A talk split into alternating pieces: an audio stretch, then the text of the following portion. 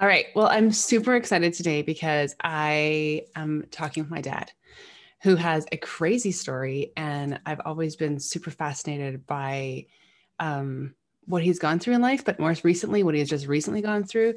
So I thought, no better way to start this than to start it with my dad, um, whom I adore and love and have a really amazing relationship with. Um, so thanks, Dad. Do you have coffee this morning? I brought myself a latte. I had a coffee and uh, I'll pour myself a little bit more here right now. Yeah, get the coffee going, you know? You got her going, cooking and a brewing. Thanks for hanging out with me this morning. I'm so excited because I feel like lots of people know your past story from your childhood, but not a lot of people know of the current story. So I thought it'd be really cool to talk about um, where you were and where you've come and what you've gone through more recently. Um, I think growing up as a kid, I always knew your story. My dad, we would he would travel and he would sing these. We would sing with my dad sometimes when he would when he would travel, and one of the songs that he would um, do was or, was it a song or was it like a story? I can't remember now. Was it a song, Little Eddie? Uh, the song, which one was "I Got the Lord and That's Enough," or was it? Uh, no, the one where you tell your story, Little Eddie. Was that a story, not a song?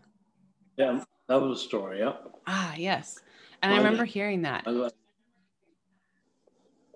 Yeah, I would tell it wherever we would go uh, with the uh, with the family, and uh, it was a little testimonial of my childhood growing up, and and how things accumulated, and and how sometimes in school uh, things went a little bit wrong, and uh, but uh, uh, yeah, it, it, all came together well at the end. I'm, I'm grateful that I have been able to, from being totally paralyzed to where I am today, uh, is truly a miracle.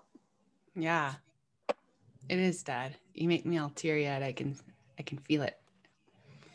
I was thinking it'd be really cool if we started from the beginning because my dad and I have been working on like writing his story and trying to like um, encapsulate the journey that he had as a little boy, um, seven years old, being in a really bad accident, not knowing if he was going to be able to live, never mind walk or talk or or live a normal life. So I think maybe we could start there at the beginning and we could whatever comes of it comes of it. I think the great thing about these conversations that doesn't have to be anything. It can be we just talk about your childhood, or maybe it evolves into where what you recently went through. I think that I want to create a space where we can talk about all of it and any of it, whatever comes to you. There's no pattern or, any um, place we can't visit, um, but there's no limitations as to saying that we have to stay somewhere and only talk about one thing. So I think it'd be really cool to start from you as a child and maybe just like a little bit of who you were pre your accident, um, what happened, and then rolling into like the journey that unfolded afterwards. Right. Well, I was I was the oldest of six children, born into a Christian family, and I was born 1954, May the first. And uh, yeah, we were very much involved. I grew up with the family, always singing. We'd go to grandma and grandpa's house. Grandma and grandpa Funk lived about a couple of four miles away. and we would go there um, Sundays, uh, uh, weekends, uh, Easter, Christmas, and we would always have a celebration of singing at my grandma's house. She would sit down by the piano, and if she did not know the song that we tried to sing, then she had a gifting where she would, uh, we would sing it to her and she would write down the notes in number form. Mm. And she, and when she, we, we were done singing the song, she would sing it back to us exactly the way we had, just using numbers. That was something that I wish I would have learned, but I never got to teach her to teach me that. Then we would we would uh, have uh, uh, grandma's house. You could always smell the coffee kettle uh, brewing. Mm. She would uh, the coffee smell was always in the house. It was such a refreshing smell. And uh, yeah, then we we would were involved in church. We would go sing as a funk family. We would go sing everywhere, and uh, we would do uh, big conferences, singing conferences, and it was it was uh, always a highlight for me to sing with my siblings. We but as, as we were traveling from place to place, we would sing four part harmony in the car to the to the best that we knew how, and it uh, it, it, was really you know uh, a, a I think was a strong way of growing of growing up. We sang together, we prayed together, and we stayed together until this day. Till to this day, we are still very close as a as a Funk family. Yeah, you are. And then things went on, and, and uh, you know, I we got married. I, I met my wife uh, on tour uh, on a Bible school I went to Nipawin Bible Institute, and uh, so I was involved in a male quartet, and uh, we went singing everywhere. And we happened to go to a small town called Rosthern in Saskatchewan, and, and uh, uh, I met my wife at a, a youth meeting. Uh, and it was interesting, you know, how, how everything worked out. And, and uh, yeah, she. then we we did get married after a few months, nine months, 12 months, whatever it was. And, and uh, then we started life together, you know, and, and young couples always have dreams and, and, and goals that they try to achieve and, and try to, you know, uh, work small things out and, and, and learn to get along and, and learn to love each other no matter what.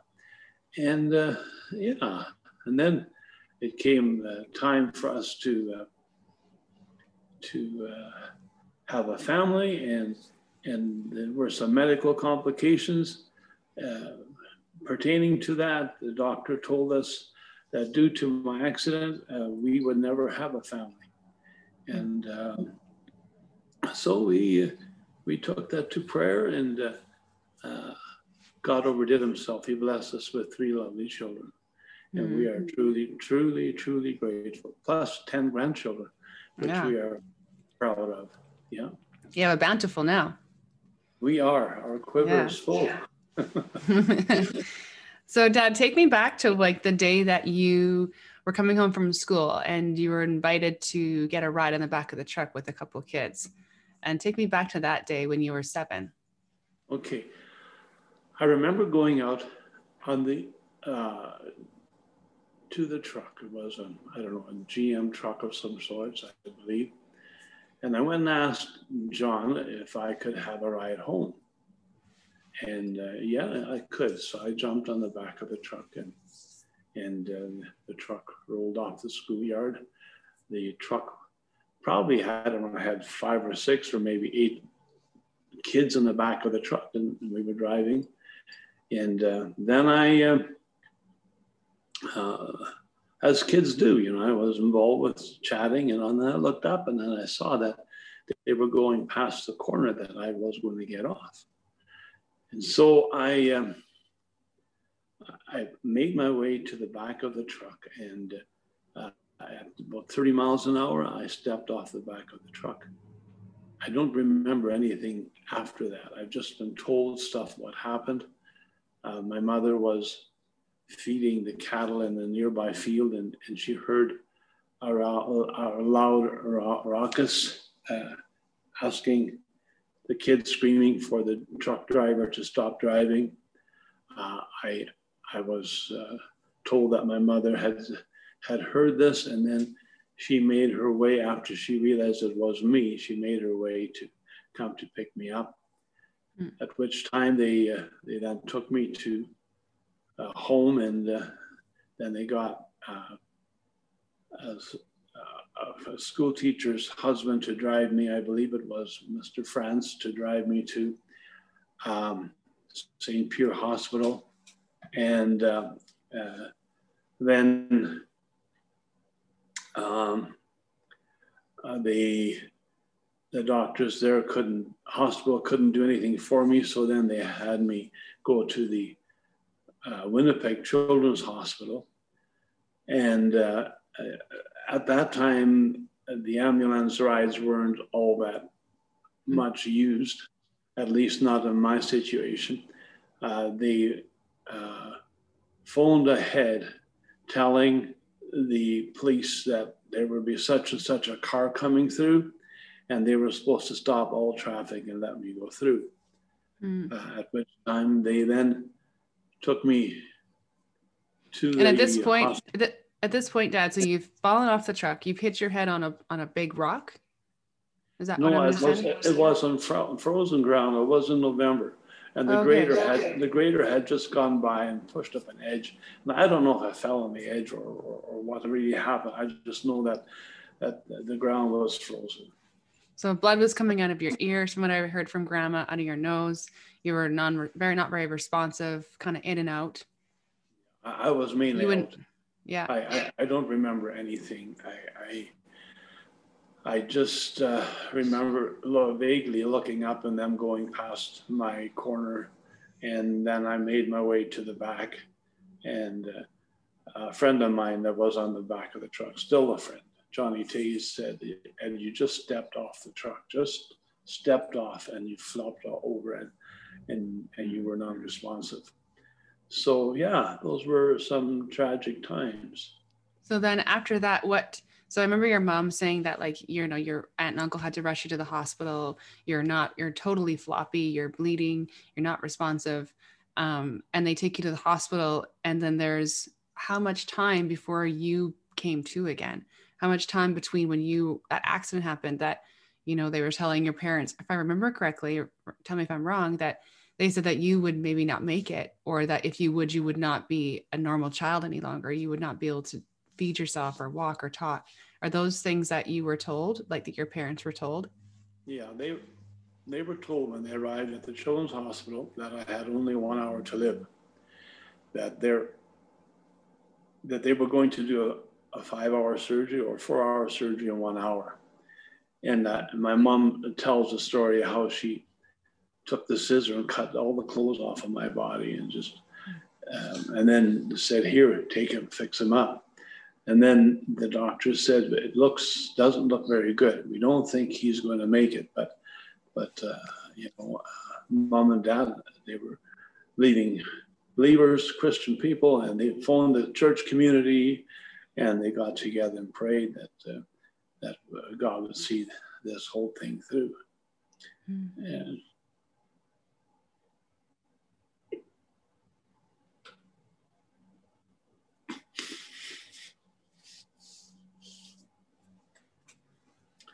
It's surprising.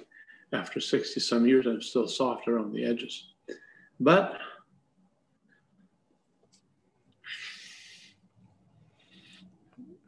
but that changed everything, Dad.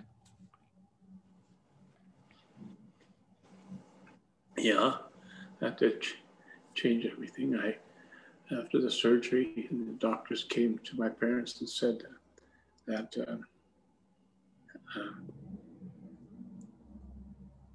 I had made it through the surgery. They had my heart was beginning to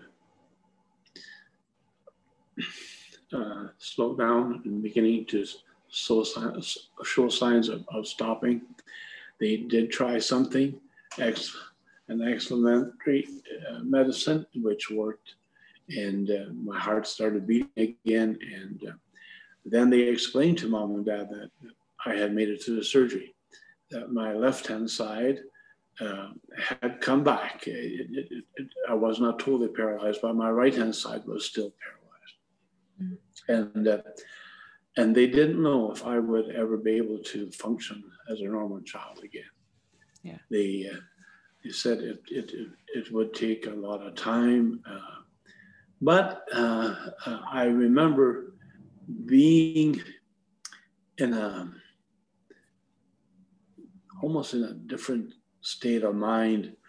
I, I my mind would come and go. I, I, I, I, would see my parents, all of a sudden they would fade out and I couldn't see them anymore. And then they would come close to me again. And, and you know, I would, I would, uh, um,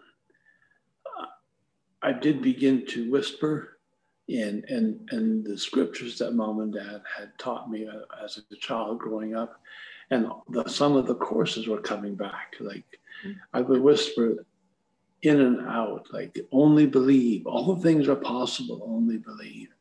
And then the, the verse that, that my, my pastor, Bill Peters in the EMB church taught me this verse, and I'll never forget it.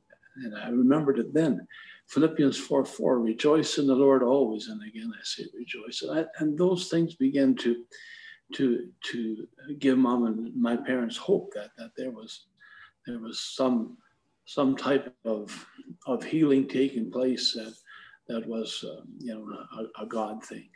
Mm-hmm. And, and then, you know, I, I uh, uh, began to to talk a little louder. And I remember walking, and walking was a real challenge. I, I, I mm. they would take me in a wheelchair, and then they try to make me walk, and my right hand side just simply wouldn't respond. Mm. it was so challenging, and and then I would notice my mind leaving, and I, I, I would say things that didn't make sense, and then I would come back to where to where I I could think more clearly and and yeah, it was all all a time a time scheduled process for me to to get back into the groove. Hmm. So you had to learn how to walk, learn how to talk, learn how to think again. Um, do you remember the first thing you said when you came to? I, yeah, I, I I called my parents by name, not my mom and dad, but by Peter and Nettie. Mm. I, I referred to them as that. I don't know why, but that's what happened at that time. And uh, but it was mainly a whisper, just a whisper, and, and a mere whisper. And I tried to try to I would try to focus, and and my one eye was all cross-eyed. The right eye was looking way to the left side, and uh, that was also a challenge to to focus with that. And I should mention that they had, if I recall correctly, they had scheduled a surgery for me to get that eye put back into place. Mm-hmm. And and the day day or a week or whatever before the surgery, I, I went and spoke to my mother, and she says, "Edward, go look in the mirror." And I looked at him, and uh, my eyes were both looking back at me, and they turned back. It had turned back on its own. Wow. Wow, Dad. Yeah, another miracle. You saw a lot of miracles and by the time you were seven, hey? A lot. Yeah, I saw a lot of miracles, yeah. Yeah, I'm I'm truly grateful. And, and you know, the miracles don't stop after a certain age, they keep happening. Yeah. I think when I think about your life, Dad, I think about how you continually like I think even just your most recent injury, you're like a man of miracles. I was talking to someone, I'm like, my dad is just like, he's seen so many miracles in his own life and around him and people around him. I mean, from having your accident as a child to then having children, you know, not being told you couldn't have any children because of the accident, um, to then having three kids, to then having 10 grandkids. Like you've just seen miracle after miracle after miracle and things that you thought you couldn't do, you couldn't accomplish, you've super exceeded and, and, and gone beyond but it wasn't without you feeling the pain and feeling the suffering or the pendulum swing to like feeling your legs work together and feeling your eyes work together and feeling the shift it's you you you have probably such great gratitude for the simple things i bet you at seven and eight and nine as you grew you didn't take for granted the things that some of us might have taken for granted at that age because you knew what it was like to be without those things. Yeah you, you don't really miss it until you don't have it anymore mm-hmm. you know i remember trying to yeah, and also i should mention I, I had two surgeries one the first surgery was was where they removed a bone in my skull to give them access to do the repairs that needed to be done. Uh-huh. Then I went home and the mom and dad had to tie me up in the bed so that I would not hurt myself because the doctor said that any bump of any sorts, just the skin hanging over over top of my brain, that was all there was separating the world from my brain was my skin. Wow. And any tap or any any hurt or any fall or any um, uh, sudden jolt would could damage, and then I I could be permanently um, disabled again. But then I remember them tying me in bed and so that I, I couldn't move and, and, and, and they they meant well, I mean, and, and I, and I was in and out and couldn't really remember and couldn't really think as well as I should. Mm-hmm. And then, uh, then they took me in for the second surgery. And, and by that time I, I, was thinking a little bit more clearly. They, they, they, were scared of infection. That's why they didn't install the metal plate. Okay. Then a couple of I don't know what it was, a couple of weeks later, uh, they took me back in and they did install the, the metal plate for me, which I still have. Mm. And they screwed it all together, and, and that's how I've been operating now for the last 60 some years. It's crazy it's been that long, hey? Yeah. It's actually, it happened in 62, November. And uh, and so it wouldn't it would be 60 years now November coming Wow. Wow. Yeah. Do you feel like when you think back on it, you can remember and recall so much of the of the the things you went through? Very, they come so true and clear to your mind, or does it feel distant? There are certain things that, that feel clear, and certain things that's that that you, you look through as if you're looking through a fog. Mm-hmm. You know, I remember, I remember then when they were going to put that plate, and I would I would pray and ask God to heal that bone up without putting the plate in because I didn't want to go for surgery again. I remember that very plain. Mm. And, you know, and so, uh, yeah, I, um, and, and, singing was so much part of our family that, mm. that we would sing. We, we almost sang through the whole situation and, and we made, we, you know, uh, we made harmony and, and, and that, was so instilled and so born in. Even at seven, eight years old, I, I, I was singing tenor, and uh, you know, and my siblings were beginning to sing, and so it it was all together. You know, uh, uh, I think it was all orchestrated by God to to uh, you know to to to see miracle after miracle happen in my life, which I'm yeah. truly for. Yeah. And music seems to be something that a thread that's carried you through life. Hey and probably through your parents and grandparents seems like music has always been a thing in your family. And even as we grew up like we learned how to sing as little children and how to sing parts and that was just part of it. And and music has seemed to be woven through life um, and carried you through not just that seven year old um, injury and impact it had in your life but through your entire life um, I would say like even when you went to you know Bible school, I think you were singing with people then, and it just seemed to be a thread that kind of wove you. Maybe it kept you like maybe it's what kept you grounded, kept you close to God, kept you um, um, soft and believing. Yeah, singing and, and certain songs happen at certain times, or certain times, certain things happen when we're singing these these songs. You know uh, uh, and, and some of the songs are, are still very vibrant. I, I, sang with the funk family, the singing funk family. Then I sang with the chapel quartet for 14 years out of mm. Warman, Saskatchewan. We, we traveled all over. And, and, and then between that, when I met my sweetheart, we were traveling with the with an Independent Bible Institute quartet. So I have a lot of a lot of singing in my past and hopefully in my future.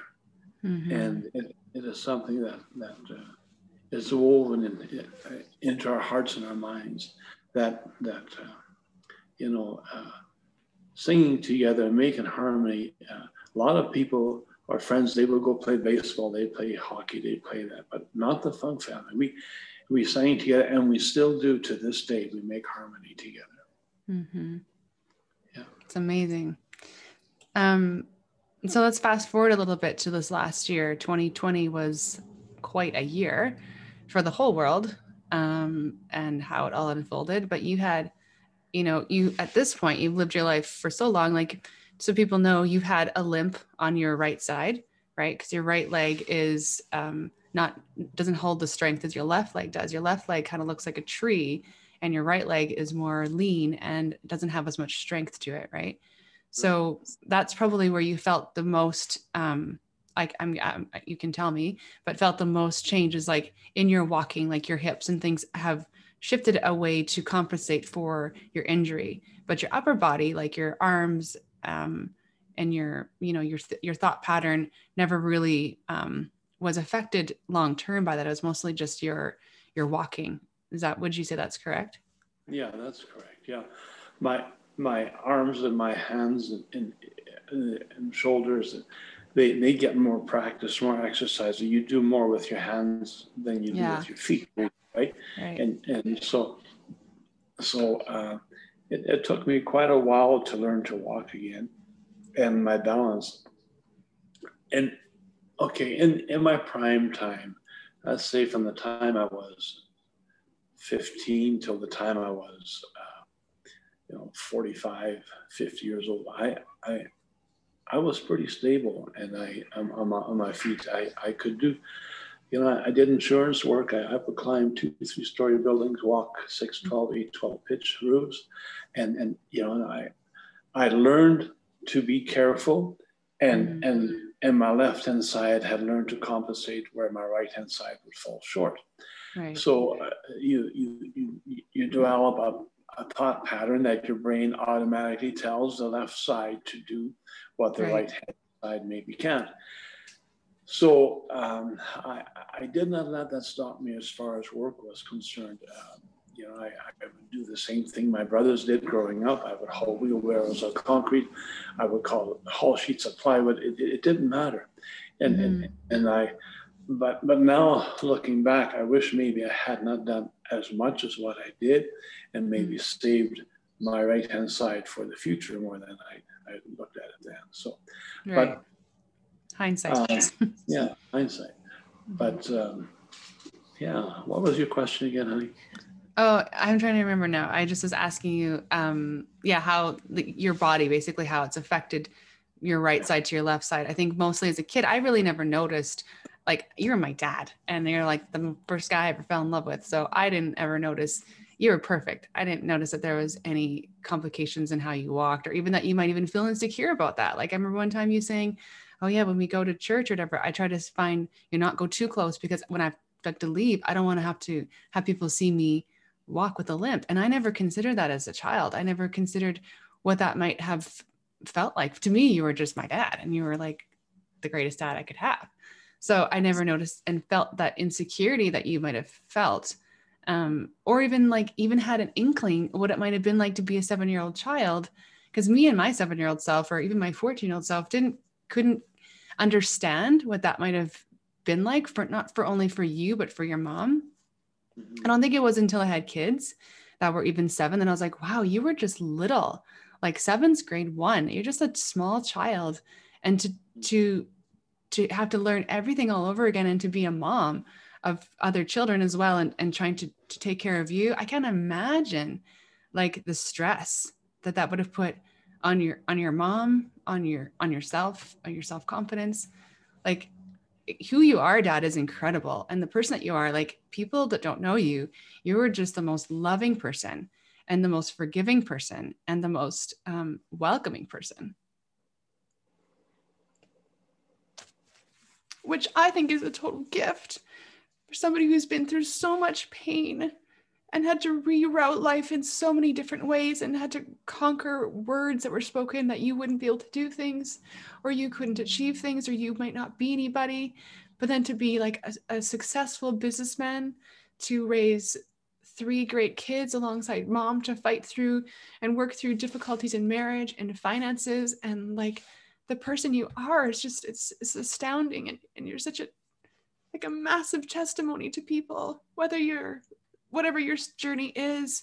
Like i feel like you can identify on so many levels of courage and resilience and dignity and hope and humble and love. Like you just you're all of those things.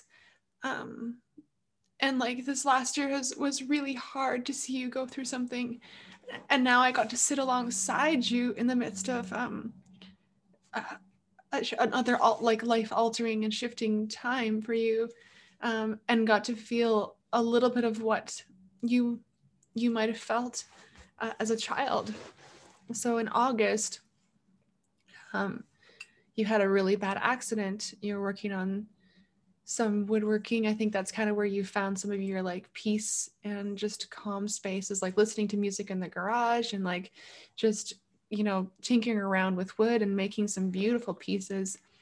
And you had a really um, abrupt shift in life that just kind of put everything on hold and probably brought some perspective to to you and to life and to all of us i think again um, you can tell me about that because i wasn't there for that experience but um, you were working in the garage.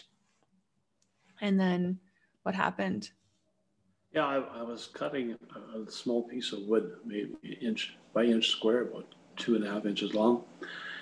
And i remember this was the last piece i was going to be cutting for the day. And uh, the three pieces were laying on the side and i was just pushing this through. I was looking at it and i remembered as clear as day i i I was looking at the board, I saw it, and I heard a bang, and all I saw in my eye was black. It was nothing. Nothing was, I couldn't see the light of day. And Lorna, my wife, had just come home. She never comes home during the day, but this time she just walked in with friends of hers. And um, um, I remember going to the truck to pick something up, doing the cut, and and getting this piece of wood in my eye, and then going calling Alorna. And uh, she said she heard it right away. There was something that she needed to attend to right away. And when she she saw me, she said, "Oh my gosh! Oh my gosh! Oh my gosh!" And what did you do? And I, I kept asking, "Is is my eye still there, or is is it gone, or, or, what's what's happened?" Because I couldn't see. My hands were full of blood. My my face was bleeding, and, and so so it was. Um, the pain was very bad, mm. and so then the uh, Kendra came by, our daughter-in-law came by, and my girl came by, and she she said, uh, "It'll be okay, Dad. You'll be okay." So they phoned the ambulance. They came to pick me up, and then I I went to see the doctor, and he says we have options. We can leave it the way it is, and you might or you might never see again. You probably won't. Or we can do a surgery, and you have a 50 50% chance of, of uh, regaining some of your sight. He said, I don't know if you get it all back, if you get half of it back, I, I, I can't promise you anything. Well, I said, What would you do? Well, I said, I'd have the surgery. So then, okay, I said, let's do it. So then I came in and they did the surgery. He said it'll take about half an hour, 45 minutes, and we'll be done. The next day, when he came to see me, he said it had taken over three and a half hours to get my eye fixed or repaired or whatever he had to do with it. He said that the retina was three quarters torn down or torn, and um, the rest of the eye, uh, but there was so much blood in inside my eye, he, he couldn't tell what, what was going to happen. Mm. They tried to wash it out the best that they could, but it was still. And uh, then I went. I didn't see anything in the eye. I was. I go to the doctors for for for checks, and they'd say, "How many fingers am I pointing out?" I said, "I can't see no fingers." Do you see mm. double? I, I can't even see single, never mind double.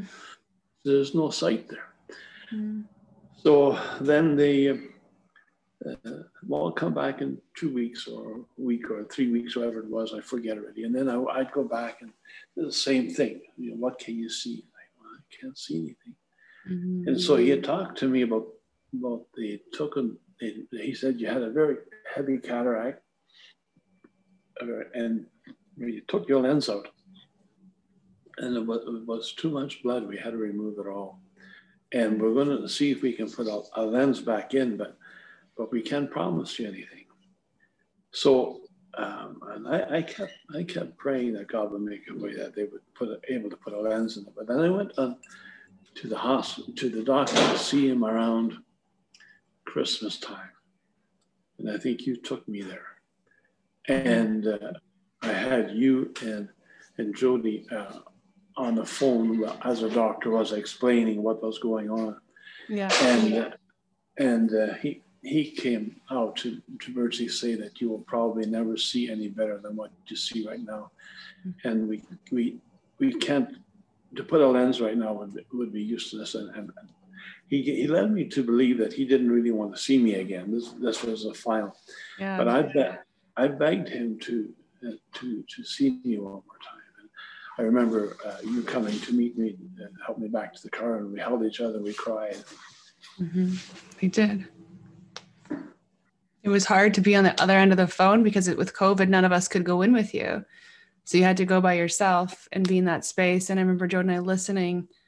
And after you had hung up, we talked and he's like, I feel like the doctor's just trying to like, does he, he knows the doctor knows that it's not going to get any better, but he's just like trying to satisfy dad by being like, okay, you can come one more time, you know, um, at just trying to appease you kind of, because there's this desperation in your voice being like, what do you mean? I'm, I'm, and he was like, you can just re- re- resume as normal, but there was no normalcy to your life. Like you hadn't driven since August. This was Christmas now. And you hadn't because of your um, your um, impairments with walking, it really created some difficulties with you um, not being able to see because your perception was so off. So you would sometimes lean for a wall and the wall wouldn't be that close. And so it would, you know, you were so it changed your the way you you moved. It changed your confidence. It changed like your ability to to work and to to have any kind of independence. You you you didn't really even go for a walk by yourself because if any unsteady steady ground, if you couldn't see it, meant that you could fall and that could create more injuries. So it really would changed everything for you. Like those months that you were in bed, like let's not forget that you were in bed rest for what six weeks. You couldn't move. You had to be, you were in so much pain. You had, you know, drops going into your eyes every couple hours. You were up through the night taking medication. There was so much pain management to try to to try to, you know, comfort. You couldn't lay down on your back. You had to be elevated like it was completely like life altering. So what i think when he said oh yeah just remain as normal just go on as normal I was like i'm sorry. How what is normal? He can't drive. He can't there's so many things you couldn't do that it felt like a sentencing to being like and you can continue doing what you're doing which is so limiting to what you have known for the last 60 some years. So i think when Jody and i were listening on the phone we're both of our faces were just like and your hearts and your guts just sink and you're just like this can't be this can't be the reality. This can't be um, your your your truth. No ellie. Um sorry ellie's just behind me. She wants to come in. Um but yeah she it was just it was really hard for us to, to swallow that. And he's like okay you can come one more time. And i think it was a month later that he said or was it three weeks later?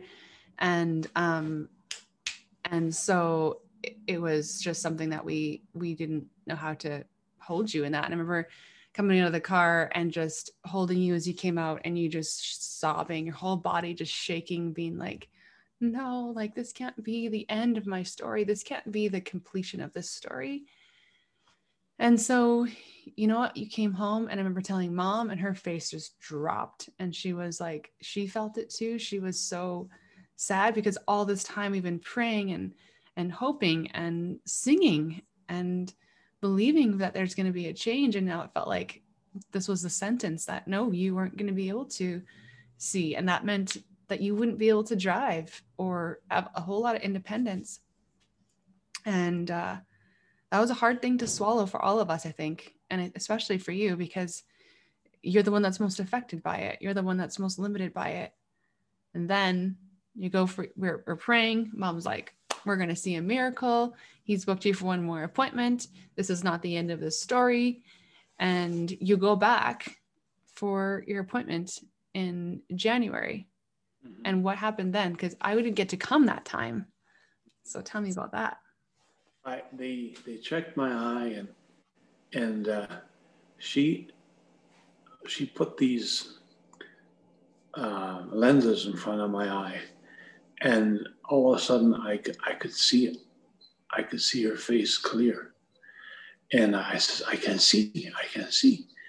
And uh, she got all excited about it. And, I was able to to uh, tell colors, and I could see her hand, and and uh, I could read some some large um, lettering that they had on the wall, and and, uh, and then well, she says, "Go sit down. I'll, I'll, I'll send the the report to the doctor." So so I um, I, I come in and, and the doctor says, Your eye has improved so immensely.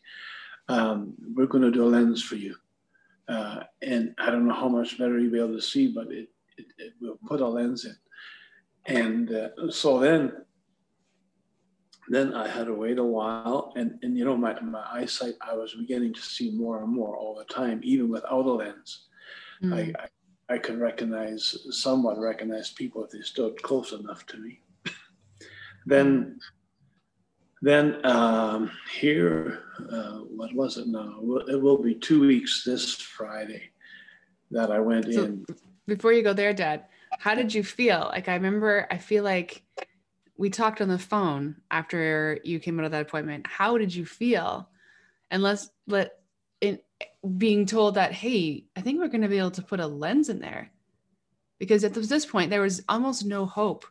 If he was trying and he said he believed in miracles, but he wasn't seeing, like when he saw you in December, he said, The problem, Ed, is that the retina is thin is thinned. And we can't do anything about a thinned thinning out retina. The impact was so so center that when it hit you, it it thinned out your retina, which is something we cannot. There's no surgery for that. So we can't fix that part. And without that being thicker, a, a, lens won't actually stay in there. It'll just cause more problems, right? So it was that the fact that the, the retina had thickened over that three week period, right? Right. Yeah. Okay. So then you go in and he tells you, hey, I think we can put a lens in this. How are you feeling? Then I, I, I came out and Jody came out, out to help me to the car. And I said, Jody, I want to see you again.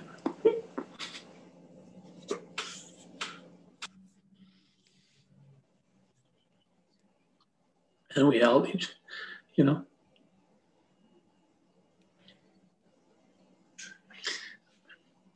We, we held each other and cried.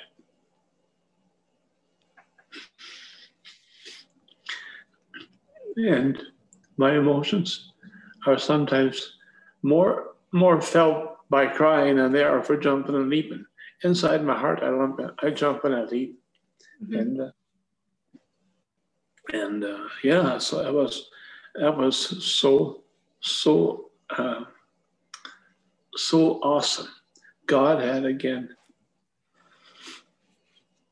Yeah. It's another miracle. yeah. God had again showed up.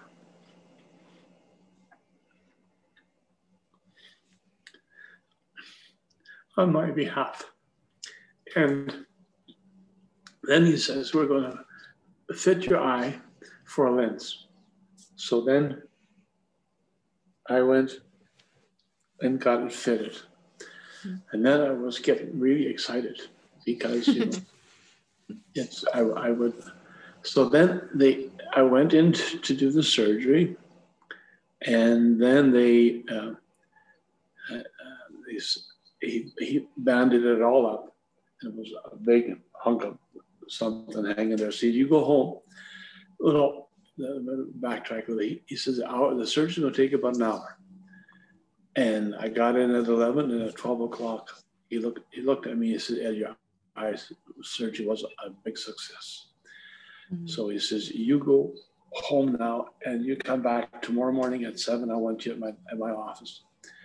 And then the girl that I went to see um, Saturday morning, excuse me, Saturday morning. She says, You won't be able to see much better right now, but it's going to come in time. Mm. So uh, she took the band aid off and it was, was still pretty foggy.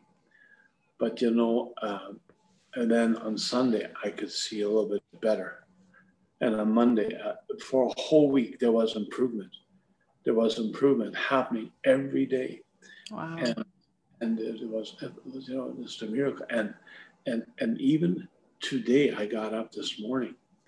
I was up at 5:30, and uh, I felt something in my eye, and and right now when I'm looking at you on the screen, I can see your face, which before there was just a black. Yesterday or the not pardon me last week, there was a dead space in there.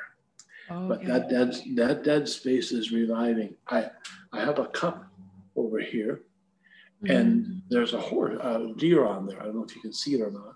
Yeah. And and I can see that deer as plain as day with this eye.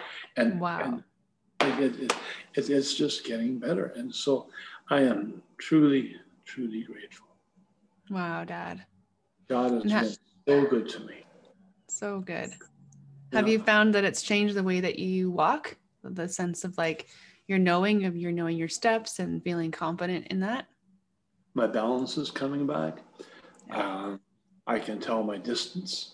Uh, mm. It sometimes it looks as if you're looking through 3D glasses. Mm-hmm. Is the way my eyes are trying to get used to each other.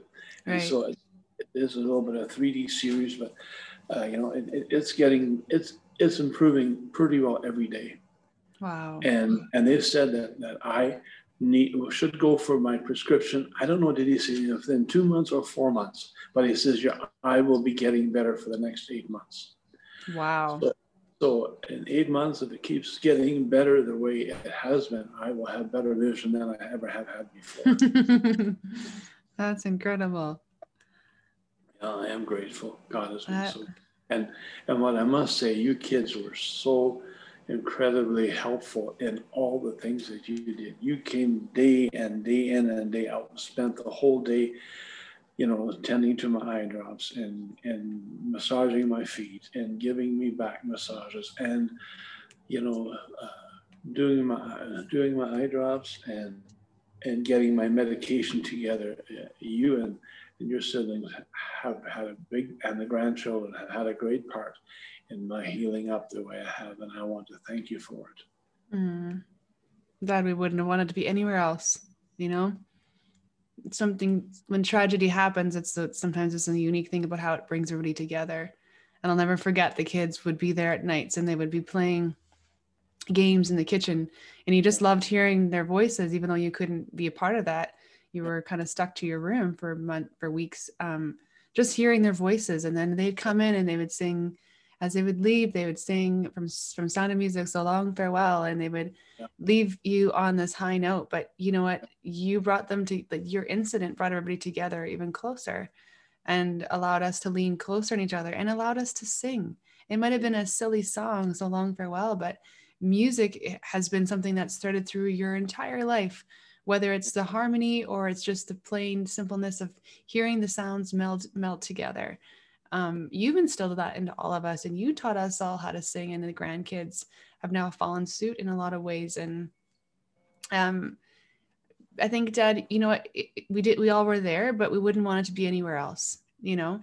And i'm sure that your mom and dad and whoever helped your mom along her journey helping you would have been said the same like and you would do you've done the same for us you know? You've been there for me when i could barely breathe and you held me and said time baby give it time and you saw me through some darkness. And i think that's what we do for each other is we hold each other when it's needed most and we laugh in the midst of the times when there's joy. And it's it's a beautiful thing. And i think that um, your life is such a testimony and just who you are and your presence like i said earlier is just it's such a calm comforting sense. You have been a father to so many people and you have been a friend and a brother to so many people. And it's just who you are. And you're i'm so happy we can have this conversation today because i really want to write your book with you. I feel like you have we've just touched on like just the tip of it. It's like the little tiny bits of ice off the iceberg that we've just pulled off.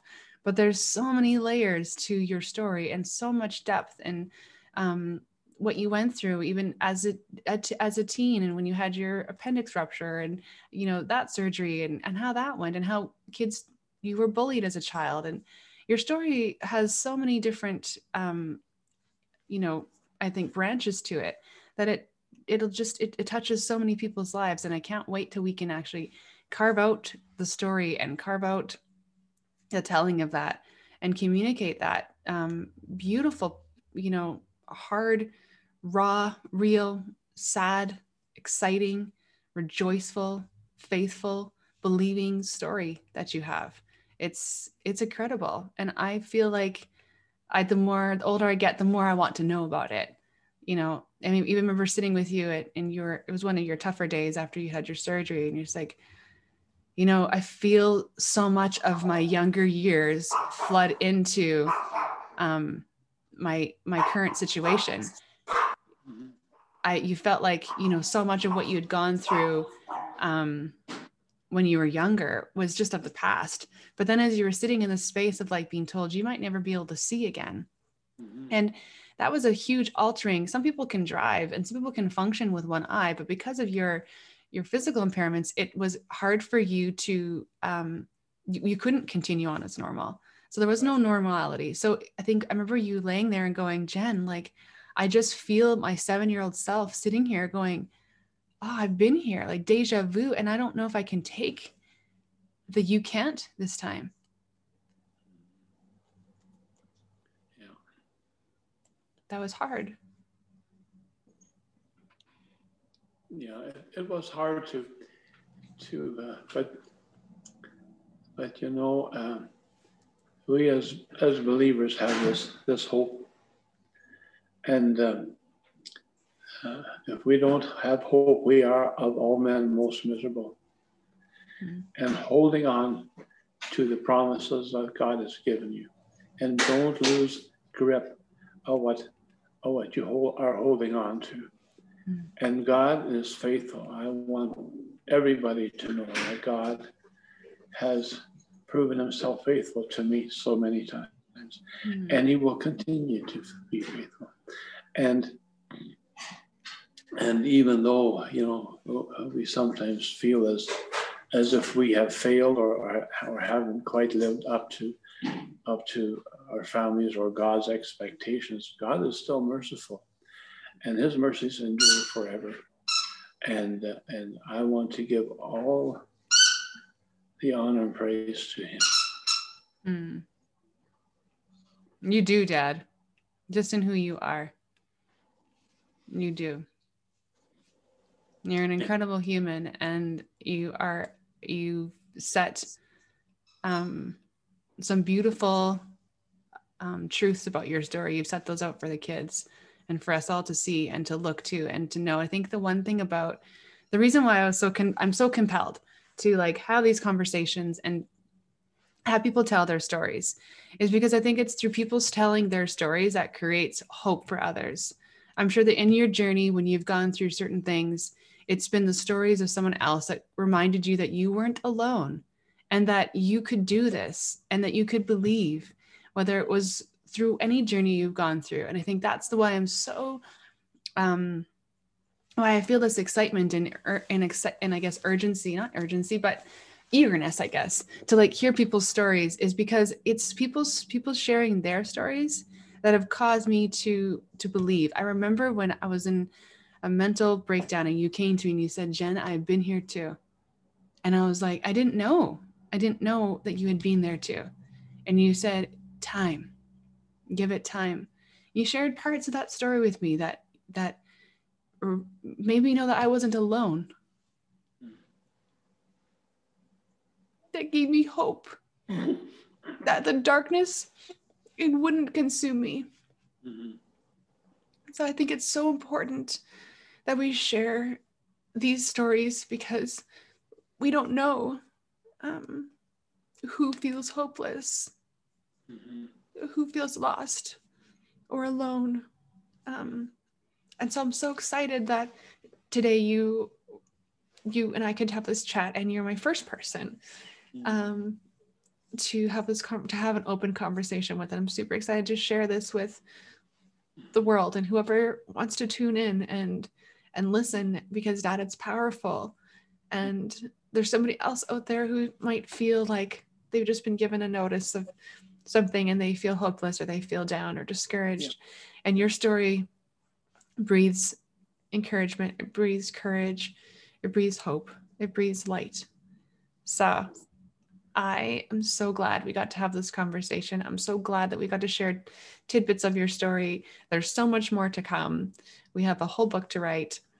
Um, and I love you with my whole heart. And I'm so grateful that we have each other. And we have the relationship and the friendship that we have.